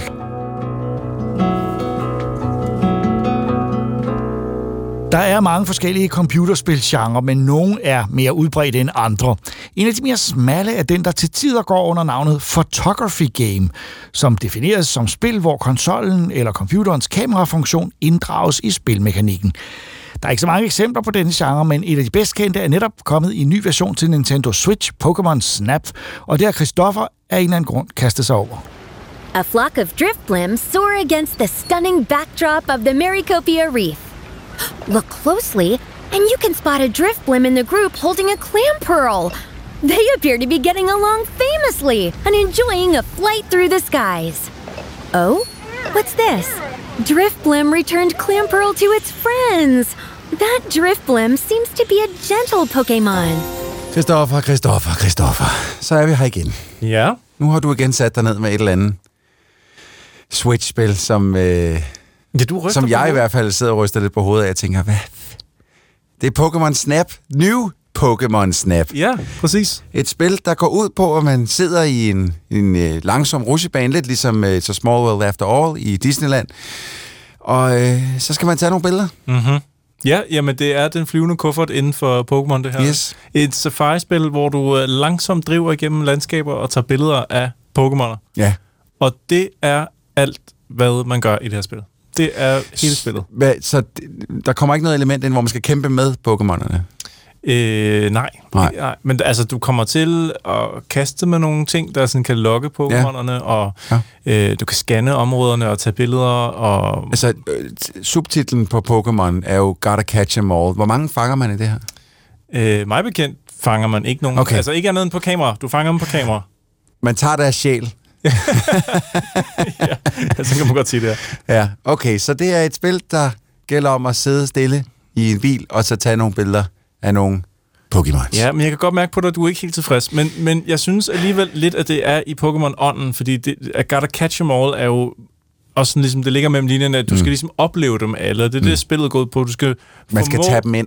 Du formå at få fyldt de der Pokédex, sådan, så du ligesom har set dem alle, du har ja. fundet dem alle. Ja, det er jo sjovt nok, så er Poké Photodex, det her. Ja, ja. Jo, jo, jo, selvfølgelig. Men jeg synes ikke, det er helt off, og jeg synes, det er ret hyggeligt. Og jeg ved godt, at det øh, nogle gange kan være nærmest frustrerende langsomt, det her spil. Men ja. Jeg synes også, det er rart som et afbræk i forhold til... Det minder jo ikke om andre spil på nogen måde. jo. Det kan jeg ikke komme i tanke om. Inden vi lige sådan går ned i the nitty-gritty af, hvad det er, så, så, Ja. så vil jeg have bare lige et enkelt spørgsmål. Som, som en, en far til tre børn, Mm. til en far til et barn. Ja, ja. Hvor ens tid, du ved, altså, det man, når alle er gået i seng om aftenen, og man nu har man noget tid til lige at sidde og bruge på noget underholdning. Ja. Så er det det her, du, anbef- du sådan tænker på at anbefale til folk at sætte på. Øh, ej, jeg, jeg synes, at du skal bruge det mere som sådan en afbræk, hvis du har en meget, meget hæftig dag, og du lige okay. skal koble af. Okay. Øh, men du har ret i, at hvis det er sådan et spil, hvor et, du har kun lige et kvarter til at spille, og så er, det, så er det det her, du sætter tid af til, så er det måske ikke det rette spil. Også fordi det går så langsomt. det er du, vanvittigt, Christoffer. Bare du, bare du, øh, du spiller en bane, det er at sidde igennem den i realtid, ligesom hvis du sidder i en, en safari-bil og kører langsomt igennem en bane. Ja. Du, du kan ikke styre den. Ja, det er Jurassic Park The Ride fra filmen Jurassic Park, men uden de farlige monstre. Ja, det kan man godt sige. Ja. Og så efter det, så er der nogen, der skal se på de fotos, du har taget af Pokémoner og, og give dig nogle point. Ja. Og det tager altså også lang tid at sidde igennem hver gang. Ikke, du og ikke bare, at det tager lang tid. Der er så mange knaptryk. Ja. Det er øh, øh, continue, continue, videre, videre, videre, videre, videre, videre. Og man kan blive ved med at trykke, og sådan, Nå, nu kommer der en ny score. Nu kommer... Ja. Og hvis man så... Altså, fordi det er jo ikke bare to-tre Pokémons, man tager billeder af i Pokémon Snap i Nej. en enkelt øh, run-through af en bane der. Det er jo øh, snilt 15-16 stykker. Ja. Og alle de billeder, ikke nok med først, når man kommer tilbage fra en tur, okay, nu går vi det lige slavisk igennem, mm-hmm. det bliver vi nødt til. Når man har taget billeder, når man er ude på en tur og taget billeder, så kommer man tilbage, så får du at vide, at du har taget 37 billeder Ja. af 14 forskellige Pokémons. Yes. Godt. Så åbner den en masse mapper op, hvor der så står, hvad det er for nogle... Øh, der, alle mapperne har et Pokémon-navn, og så kan Ja. du se, okay, så skal du så gå ind i mapperne og vælge, hvad du tænker, det her tror jeg er det bedste billede. Ja. Derfra, når du så har valgt det bedste billede ud øh, af alle mapperne, bum, bum, bum, bum, så viser du den til doktoren, til professoren, siger, haha, værsgo, den skal du kigge på. Mm-hmm. Og så er det, han så øh, bruger 27 knaptryk per billede, for ligesom at vise dig, øh, hvad for en score du har fået per billede. Ikke? Ja, ja, ja. Der, hvor, hvor, altså, hvor jeg har et problem, Christoffer, det er, at det er umuligt at gennemskue, hvad der giver flere point end andre. Det, jo, de fortæller mig, hvis du gør sådan og sådan, når du tager billederne, så får du mange point. Mm-hmm. Men derfra til rent faktisk at opfylde, altså det, det- hvad, hvad betyder en flot baggrund i det her spil? Fordi det er en af kriterierne for at få point, det er at tage et billede af en Pokémon med en flot baggrund. Så tager jeg et billede af en swooping vista med lækkert vand og en ø derude, der står 0 point for baggrunden. Ja. så tager jeg et billede af en, øh, en øh, sådan en øh, øh, odderlignende ting, skulle jeg til at sige, en bæverlignende ting, der ligger og ved at lave en, øh, en, en, en, en, øh, en dam, eller hvad fanden man skal Ja, kalde en det. dæmning. En dæmning, tak, ja. Øh, top-notch øh, baggrundspoint, på trods af, at øh, der er ikke nogen baggrund andet end noget ødelagt træ og noget vand. Præcis. Jamen at, du har helt ret. Den største kritik i det her spil, det må jo være, at det er meget random, hvad du får point for. Jeg har også for eksempel øh, kastet øh, et, et æble ned i øh, vand, så der kom en Pokémon op af vandet, og den hang sådan svævende i luften foran et vandfald, og det var sådan et stjernes øh, billede. What? Og, og et stjerne, det svarer så til, at man det, det billede, du har taget, der er den ikke i gang med noget aktivt. Jeg synes selv, at jeg havde fået, fået taget noget, et mega fedt billede, men jeg har også på et tidspunkt taget et billede af, jeg mener, den hedder Abok, den store slange-Pokémon, hvor jeg kastede et æble i nakken på den, men man kunne nærmest ikke se den på billedet, men fordi at spillet registrerede, at jeg havde ramt den, og i det også taget billedet, så stod der sådan noget, wow, den her Pokémon virker som om, at den er blevet ramt af noget. Det giver ekstra point. Og, t- altså, man kunne ikke se Pokémon på det billede. Det var nakken af den blandt en masse øh, grene og blade og sådan noget. Så ja, det virker meget tilfældigt. Men det er også som om, at det er lavet til, at det er mere rejsen og det, du kigger på, end det er reelt, hvad du får af point. Ja. Altså, Altså, jeg forestiller mig, altså nu sad du lige og fortalt øh, meget malrist, at du tog billedet af foran vandfaldet og fisken, der var kommet op. Øh, jeg forestiller mig lidt, du sagde, Julia! Kom hen og kig, jeg fik det! Jeg fik det! ej, og, og ingen point. Ej, jamen det, ej, men jeg, var, jeg var personligt meget glad for det billede af den Magic Carp. Det, jeg vil godt give dig ret i, men det er aldrig sådan noget, hvor du, hvor du øh, vælter ud af stolen Nej. og, og ringer til dine venner og siger, at du skal- bliver nødt til at se det. Altså, så vildt er det her spil. Her. Og man, det giver jo ellers en muligheden for lige at gemme billedet på din lokale Switch, så Ja. du kan vise det til din friend zone. Ja, øh, altså online. det... Ja, altså, ja. prøv at, jeg, jeg spillede det i... Tror, jeg sad og spillede i cirka to og en halv time. Mm-hmm. Og øh, jeg kan godt forstå dig med hyggen. Ja. Jeg vil altså, men og lige frem skulle betale først 400 kroner for det, og spille mere end den to og en halv time. Ja. Er det rigtigt? Åh, Okay. du får svært ved at overbevise mig. Men jeg vil sige det sådan, at hvis, hvis- man har spillet det gamle, øh, det første, som er 20 år gammelt. Ja. efterhånden, eller mere, øh, til Nintendo 64, og man så tænker, kan vide, om det er ret meget det samme, så ja, det er det. Det er meget det samme. De har ikke sådan, det er ikke sådan, du lige pludselig kan styre øh, bilen og, og fræse rundt selv og sådan noget. Øh, så, så på den måde er det meget tro, meget retro, mod, ja. altså tro mod det gamle spil. Øh, men der er altså stadig nogle huller i suppen, når det kommer til de der menuer, og hvor mange point du får. Og også når du skal vælge, hvilke billeder du skal give til professoren. Nogle gange så tænker jeg, jeg giver ham det på tre stjerner, mm. Så han kan altså, tjekke det, om det er Ja. noget værd. Men jeg kan ikke huske, om jeg allerede inden for den her Pokémon har givet ham et 60 stjerners, fordi hvis jeg har det, så bør jeg jo egentlig faktisk vælge det billede med to stjerner, eller en stjerne, eller fire stjerner. Og der Ja, for man skal jo samle et i hver kategori nærmest. en, du skal have et billede af hver 1, 2, 3 og Ja. 4 stjernes. Men jeg kan ikke huske op i min hjerne, om øh, Goldeen er blevet taget... Sidst jeg gav ham et billede af den Pokémon, om den så... Om jeg gav ham et 60 stjernet, så burde jeg den her gang give ham et to stjerner. Der burde være sådan et system, hvor man kunne Ja. ja. se for hver Pokémon, hvad har han allerede Ja. ja. fået. Det er bare et eksempel på, at der er altså nogle huller i, i menusystemerne, som er lidt frustrerende. Ja, altså det, det, igen, det, det er jo det er vellavet af helvede til. Det, jeg synes faktisk, det er skide flot Meget også. pænt, meget Ja, øh, og der er jo ikke nogen sådan, det er jo ikke, øh, grunden til, at jeg sidder og brokker mig så meget, er ikke fordi, der er problemer med styringen eller et eller andet. Det er mere øh, øh, øh, udviklernes uigennemskuelighed af, hvad reglerne er. Ja. Øh, det- det- jeg vil gerne have nogle faste regler, så jeg kan excellere. Mm. Og det føler jeg ikke helt, jeg får her. Nej, men det er Dark Souls-elementet i det her spil. Det er din, er din øh, løbende frustration over, hvad fanden er det, der giver mig point i det her spil? Ja, ja. Men du, altså, er du ude i en anbefaling? Er det derude? Altså, det er 400 kroner for en goddamn fotosimulator. Jeg tror, du ved, hvad du går ind til, når du køber det her Ja. ja. spil. Og hvis du lægger 400 kroner for det, så får du præcis, hvad du regner med. Mm. Lad mig sige det sådan. Mm. Så øh, anbefaling? Ja, ja det er en anbefaling, ja, fordi du køber jo ikke det her spil uden at vide, hvad det er. Altså, ellers så bliver du i hvert fald slet Der står Pokémon på. Ja, ja, men jeg tror, du bliver skuffet, hvis du forventer sådan et full-fledged, Præcis. øh, altså action-packed Ja. Pokémon. Så til alle forældrene derude, prøv lige, se, kig lige bag på pakken først. ja. What other discoveries might you unearth as you're exploring? Capcom udsendte det første Monster Hunter-spil i 2004 til PlayStation 2. Det blev en stor succes, men primært i Japan, hvor folk tog det fantasy-inspirerede monsterunivers til sig. Mange spil fulgte, men gennembruddet i resten af verden kom først rigtigt med Monster Hunter World i 2018. Det virker ret oplagt at overflytte hele dette univers til film, og det er det instruktøren Paul W.S. Anderson har gjort. Monster Hunter-filmen kom aldrig i biografen, men nu kan den købes digitalt og på Blu-ray.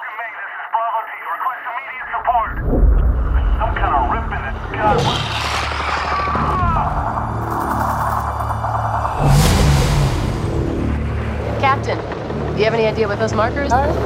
They look pretty ancient. The tracks end here. It's definitely Bravo team. They don't just disappear.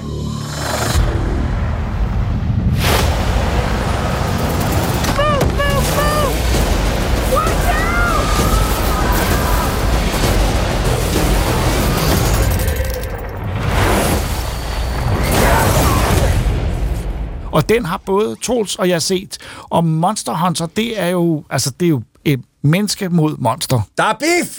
Jakob, det er fandme godt, den her ikke kom beefen. Det kan godt være, at den ikke vil kunne bære det. Det er der jo mange B-film, der ikke kan. Og for, lad mig sige med det samme. Monster Hunter med Mila Jovovich øh, og instrueret af Paul Anderson er en B-film. Klassisk B-film. Traditionel B-film. I den grad. Vi er ude i en ørken. Øh, der er nogle underlige, mystiske figurer, der kontrollerer noget. Og det, der er, altså, jeg kan knap jeg har set den to gange nu, og kan ikke huske plottet rigtigt, for der er ikke noget plot. Det er bare en, en, en kvinde og en medhjælper, der skal bekæmpe en helvedesbunke monstre, hvoraf de fleste er under jorden, men nogle er også over jorden. Men Jakob, du får det jo næsten til at lyde sammenhængende. Jamen, Fordi lad mig nu lige, de også. starter jo, vi starter jo på jorden med Ja, ja. ja. den her øh, øh, gruppe af soldater, der er blevet sendt ud for et eller andet. Vi ved ikke hvad, men de kører i deres Humvee og en lille jeep ved siden af. Og så lige pludselig siger det, snap, snap, snap, stor storm, bum, så er de i en anden verden. Ja. Og så bliver de, ja, spoiler alert, alle sammen myrdet inden for to sekunder. Og så har vi bortset, Vo- fra, bortset fra helten. Ja, vi har Mila Jovovich, hun er stadig levende, Ja, ikke? ja, ja. som så løber ind i selveste cremen af cremen inden for martial artist, Tony Jaa. Ja. Og hvad bruger vi ham til? Ikke en skid. Jo, men han... Nå, Jamen, altså, det korte og lange er, at det her er en B-film, og skal se sådan. Jeg fik mindelser af gamle Roger Corman-film, uh-huh. hvor Corman sendte et par skuespillere ud i ørkenen, og så nogle kiksede monstereffekter, og så sad vi der og var meget, meget glade, fordi ja. den genre har, der er en særlig charme, og den her har også, for mig at se, mm. alt det, en fuldstændig enkel B-film med nogle subplots, der ikke rigtig giver mening, men den kan noget med at bygge de enkelte scener godt op. Altså, monstrene er fede, der, der er der er meget Starship Troopers over monstrene nede. De er faktisk nærmest kopieret. Insekt, store insektagtige typer. Og så er der nogle dejlige, ulækre scener med, med, med sådan en, en person, der langsomt øh, øh, bliver overfaldet af sådan nogle... Øh, øh, øh, Det I nok kan høre gobler. derude, nu afbryder jeg lige Jacob, fordi det I nok kan høre derude, det er Jacob, han prøver at snakke hele tiden, så jeg ikke får ord indført, fordi Jacob, han kan rigtig godt lide Monster Hunter, mens jeg Ja, ja. hader den af alt, hvad, der, hvad jeg består af. Ja. Øh, Hvorfor hader du den? Det fordi, gør jo Jacob- fuldstændig det, det, man forventer. Det er Altså, jeg vil sige, Den forklarer mig bare, intet, Nej, nej, Jacob. den skal ikke forklare dig noget. Hvad forventer du af forklaring? Det her er monstre, sjove monstre, der kvæser mennesker, øh, og så en person, der skal overleve det, og det er det hele, der er Okay, andet. okay. Hvis vi så tager den og siger, okay, det er sjove monster, der skal slå mennesker ihjel. Eller ulækre, Hvis- eller uhyggelige Ja, monstre. ja. Hvad, Og der er både en stor drage sag, og der er, er sådan nogen, der, der kravler rundt. Jeg synes især, at der er en fed scene, fordi de kan ikke komme udenfor. De kan ikke tåle sollys eller et eller andet. Så Mm. de står over i hjørnet af hulen, og sådan helt, og må vi ikke komme ud og dræbe dem? Må vi ikke komme? Nej, Ja. det må de ikke, det må de ikke. De skal blive der. Øh, øh, men at, jeg, jeg havde det rigtig godt Ja. hele vejen igennem, og som sagt, jeg har set den to gange, og det Oh bekræfter mig i, at det her er øh, skøn B-film, uden de store ambitioner og uden det store budget. Det er så også rigtigt. Ja, ja, det skal man selvfølgelig huske. Øh, Computeranimationen er ikke perfekt. Nej, altså jeg, jeg, jeg fik, og det, det er ikke for at være øh, øh, øh, hyperbolsk, eller hvad man kalder det på dansk, øh, øh, men prøv at høre, jeg fik sådan lidt øh, mindelser til øh, Mortal Kombat fra 1995 med nogle af computereffekterne. De der æderkoplignende krabber, Ja, ja, vil jeg gå med lide. til, de er Ja. faktisk okay lavet. Ja, ja, godt. men de bevæger, bevæger sig også i mørket, så der får man lånt lidt Præcis, derfra. det er jo typisk, det, det, er jo det, man skal gøre. Man skal aldrig hive sit monster ud i dagslys. Det ved vidste Og det er Roger det første, Corman de gør. også. Det er det første, de gør med de store sandmonster. Ja, det er, det er helt ikke ud. så godt. Og masser af close-ups af øjnene, som Ja. ja. ligner rent ud sagt lort. Nej. Og jeg, jeg bliver træt af hver gang. Lad nu være med at zoome ind. Jeg kan se pixelsene på skærmen lige nu. Men det er så det. Du har for stort et tv. til den her film. Jeg vil sige, ja. Ja. ikke over 42. Nej, jeg vil også Tommer. sige, måske det. i en 22 tommer. netop. så, Se den på din telefon. ja. Hvad, hvad, altså, prøv, Jacob, jeg kan godt... Vi har jo snakket lidt om den øh, bag kameraet, så at sige også, øh, hvor du har siddet rosten til skyerne og sagt, du hyggede dig så rart med den her. Ja. Ja. Og hvor jeg siger, hvad så med, da Ron Perlman dukker op i den? Det sidste menneske, jeg havde regnet med, ville dukke op i den her. Ej, Så det, dukker, det, det, kan du da ikke. Han var med lige fra starten. altså. Jamen, jeg, jeg, havde, jeg, havde, jeg, ved du, jeg har ikke engang set på rollelisten, inden jeg satte mig ned Ron. Perlman laver, er godt på sin vis. Men at det, han har en lidt kikset øh, paryk på. Altså, han er jo gået super saiyan. Han har jo sådan en kæmpe blond, spiky-haired øh, paryk på, hvor man sidder og tænker, Ja. Hold op, og nu skal det lige hurtigt siges, jeg er ikke kæmpe fan af Monster Hunter-spillene, så det, kan, det må, kan meget vel være en figur for Monster Hunter-spillene, som skal se sådan ud, men så for guds skyld lad der være med at hyre Ron Perlman til at se Nå, sådan ud. det har jo været, fordi man tænkte, at han er en, en stjerne i B-filmenes univers. Jo.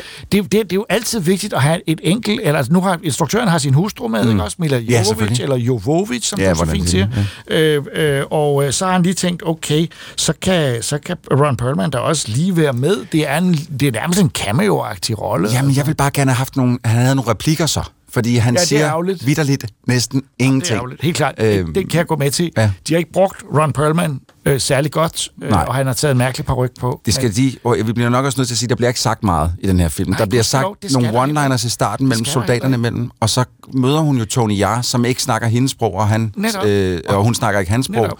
Så der er det sådan lidt, de Ja. prøver at kommunikere, man kan og, ikke. Og, og jeg synes, de bruger ham udmærket, altså, Ja. øh, men, men Ja, nej. du vil have lidt mere martial arts. Nej, fordi der er martial arts. Problemet bare, at det er klippet fuldstændig smadret, så du kan ikke se, hvad der, er, der foregår, det er, når de okay, slås. godt. Her kan jeg ind på. Nå. Klipningen er meget irriterende. Ja. Og det er den især i starten. Yes. Det er ligesom om, den klipper hele tiden væk.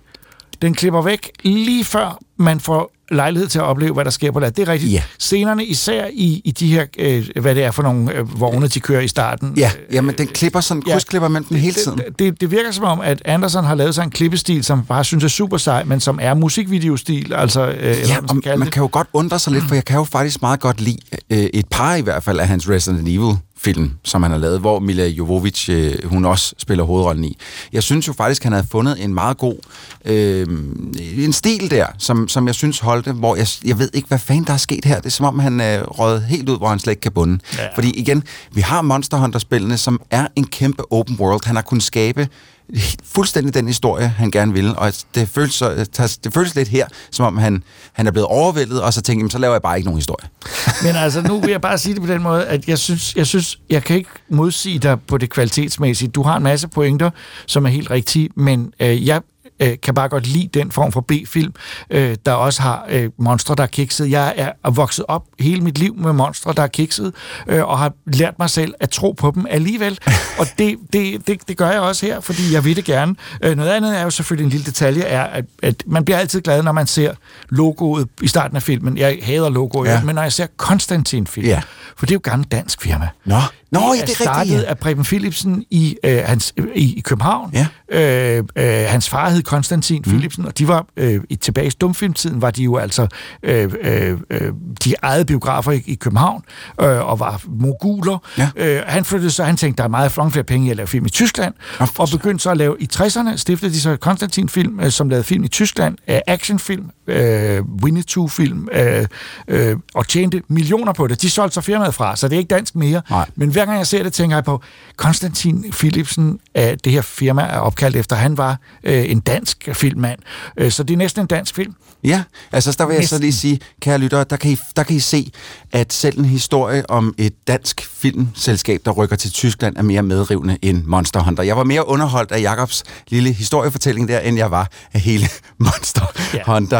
Og så, jeg kan øh... bare sige det på den måde, at når man så samtidig siger, at Toho fra Japan også er med, så ved man, at det her er øh, øh, noget. Ja. Sony vil ikke rigtig vedkende sig, at det er af deres film, fordi uh, bliver det labelen Screen Gems, Ja. som er Columbias gamle øh, tv-selskabslabel. Ja. Men det korte og lange er, at, at man skal være i et særligt mood, man skal være i B-films mood, øh, og, øh, og det var jeg, og jeg havde det godt to gange, og, Ja. ja. og Troels øh, kan, har Ja. ikke respekt for mig mere. Intet, altså det, det, bare det, du har set den to gange, Jacob, det, det, det, det, det, det er som om, der, der flyver æderkopper ud af mit hoved og krasser mig over det hele på kroppen. Jeg kan slet ikke forstå det, at du Well, har kunnet se den en well. gang til. Jeg håber, at I på nogen måde kan, at I kan beslutte det selv ud fra den her øh, meget modstridende anmeldelse. Vil du tilføje noget om spillet? Øh, der er kommet et nyt for Ja, nylig. der kom jo Monster Hunter Rise øh, til Nintendo Switch, som på alle måder er en meget bedre oplevelse end filmen. Øh, de har fordi Monster Hunter-spillene kan godt være en lille bit smule lang i spyttet.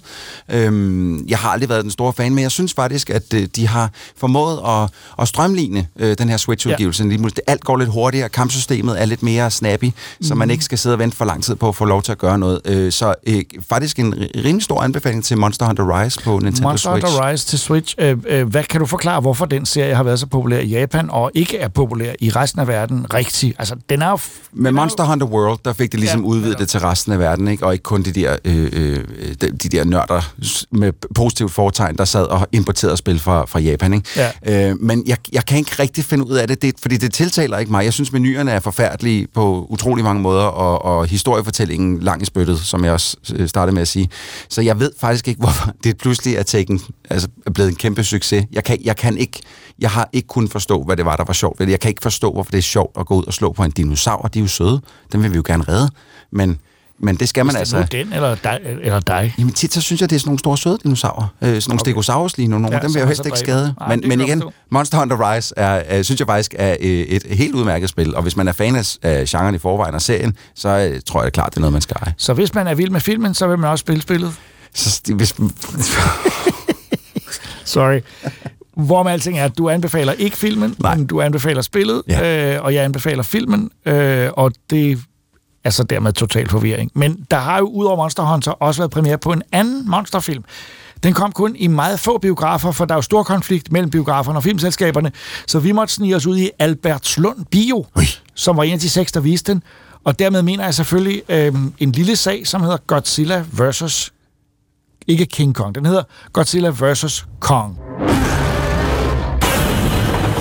It's Godzilla.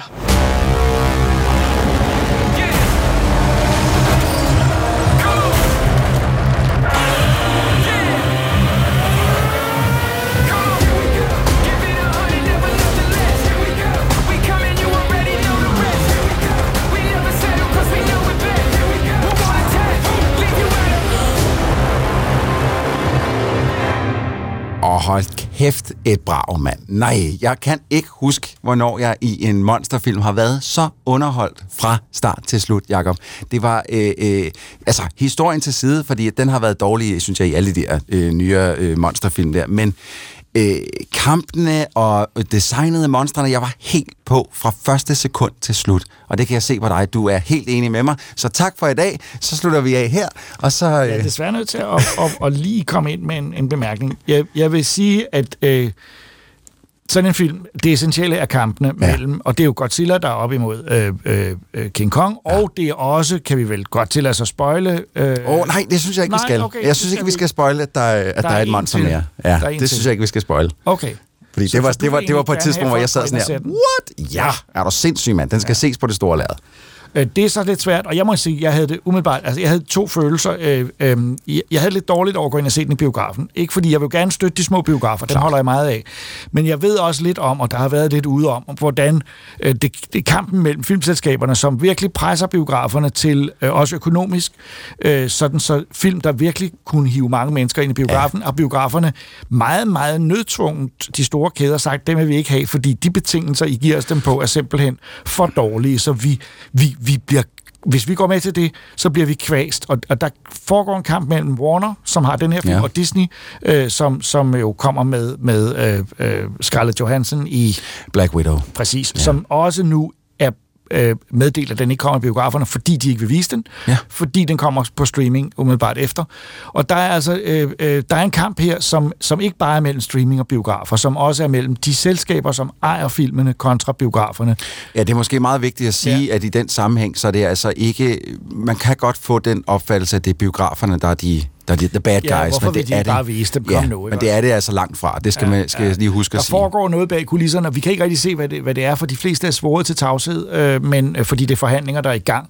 Men man kan helt klart øh, fornemme, og Nordisk Film har været ude at sige, og Cinemax har også været ude at sige, at de betingelser er simpelthen for svære at have med Mm. at gøre, så de er nødt til at sige, hvis vi går med til dem nu, så, øh, så har vores økonomiske fundament øh, øh, eroderet. Jeg synes, det farligste her er, at biograferne er stadigvæk det sted, hvor de store, rigtige film skal vises. Ja. Altså, vi elsker tv-serier, men, men øh, og, og B-film som Monster Hunter behøver Nej, Nej, det- ikke de nødvendigvis ikke. komme i Nej. biografen, selvom jeg vil jo elske det. Altså. Men Godzilla vs. Kong, det er en biograffilm, ja, så det basker, det, ikke også, det, Jacob? det fortjener den jo helt klart, fordi øh, så, så de, de kampe er fantastiske. Ja. Det, der er ærgerligt ved oh, men lidt- Godzilla, nej, det forstår jeg ikke. det, der er ærgerligt ved Godzilla, er, at plottet og skuespillet og hele historien er så utrolig stupidt. Ja. Altså, jeg må indrømme, jeg forventer jo ikke stor intelligens af det, Nej, men det nej. må godt være et plot, der ligesom øh, kører i den rigtige retning, og ikke, ikke... Altså, jeg synes, den første time af filmen er hæsblæsende, uden at være underholdende.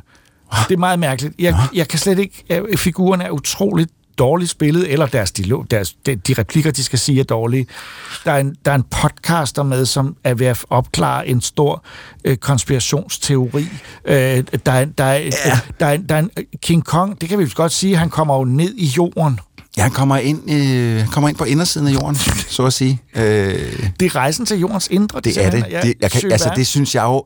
ja, Man kan, jo- det kan man, altså man synes om det eller jeg, jeg kan virkelig godt lide det på en eller anden måde. Jeg synes, det er fedt, men det er også, altså, jeg er, kæmpe, jeg er også stor fan af de der øh, de film, hvor der stadig er nogle mysterier her på jorden. Det var det, jeg havde så meget imod Lego, Indi- eller Lego, hold da kæft. Indiana Jones 4, Krystalkraniets kongeri. Det var, at bare, har vi ikke flere mysterier på jorden, så skulle der rumvæsener være sådan noget. Her er der stadig mysterier på jorden, der er monstre på jorden, og vi har et jordens indre, hvor der lever flere monstre, måske. Ikke? Det, det må du skulle da give mig, Jacob. Ja.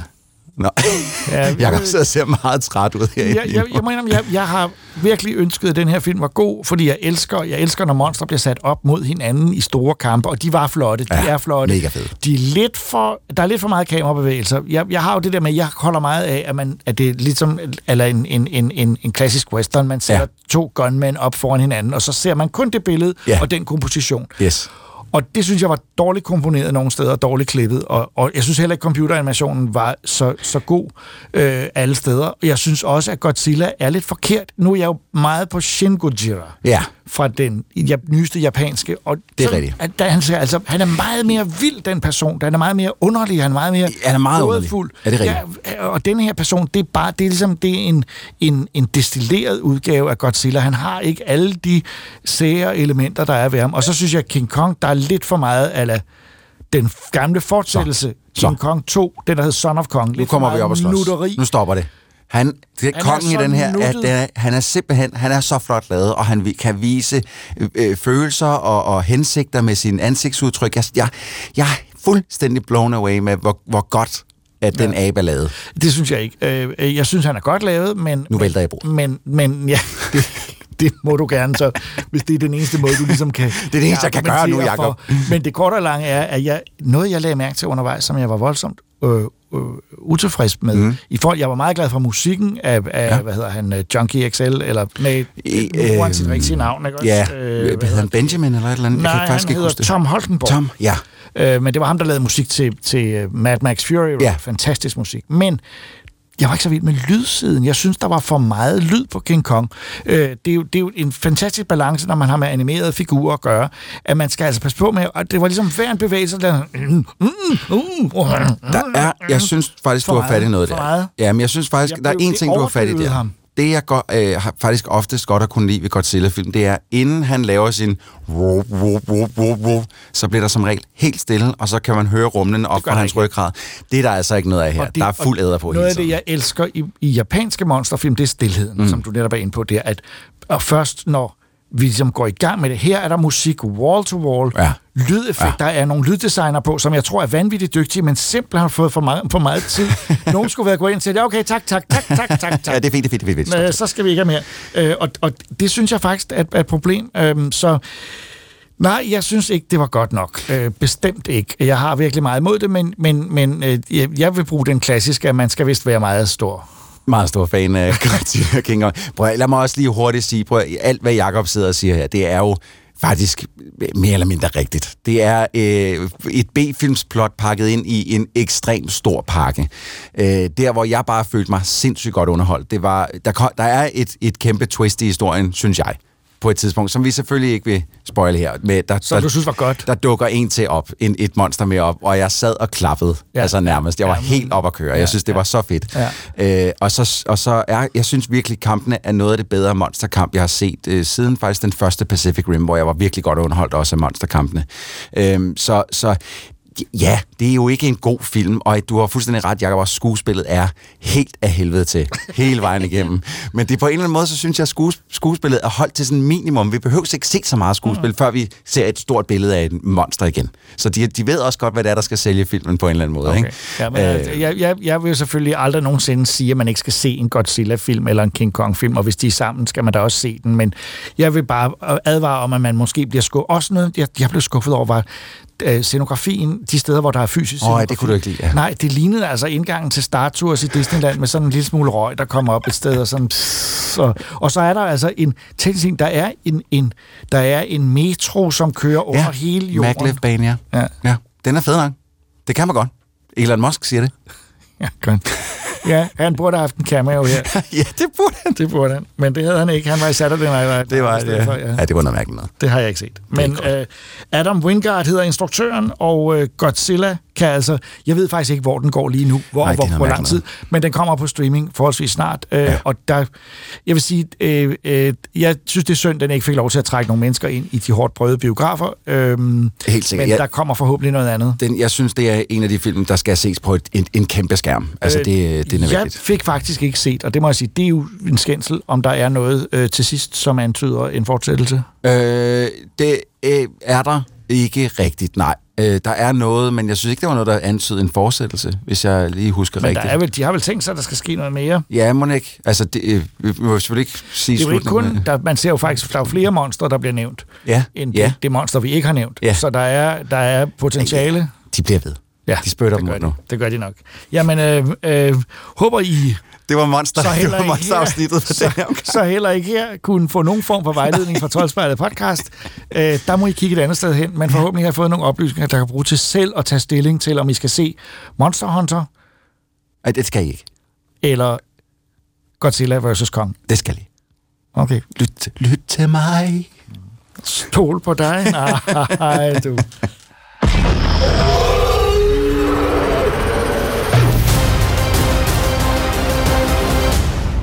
Vi har faktisk virkelig svært ved at nå det hele for tiden, så meget spændende udkommer der lige nu, men vi gør vores bedste, og Troldspejlet podcast er tilbage igen om to uger med mere af samme slags. I studiet var jeg, Jakob Stelmann, Christoffer Andersen, Ida Rud, Rikita Heiberg og Troels Møller, der også klippede programmet. Tak fordi I lyttede med, og på genhør om 14 dage.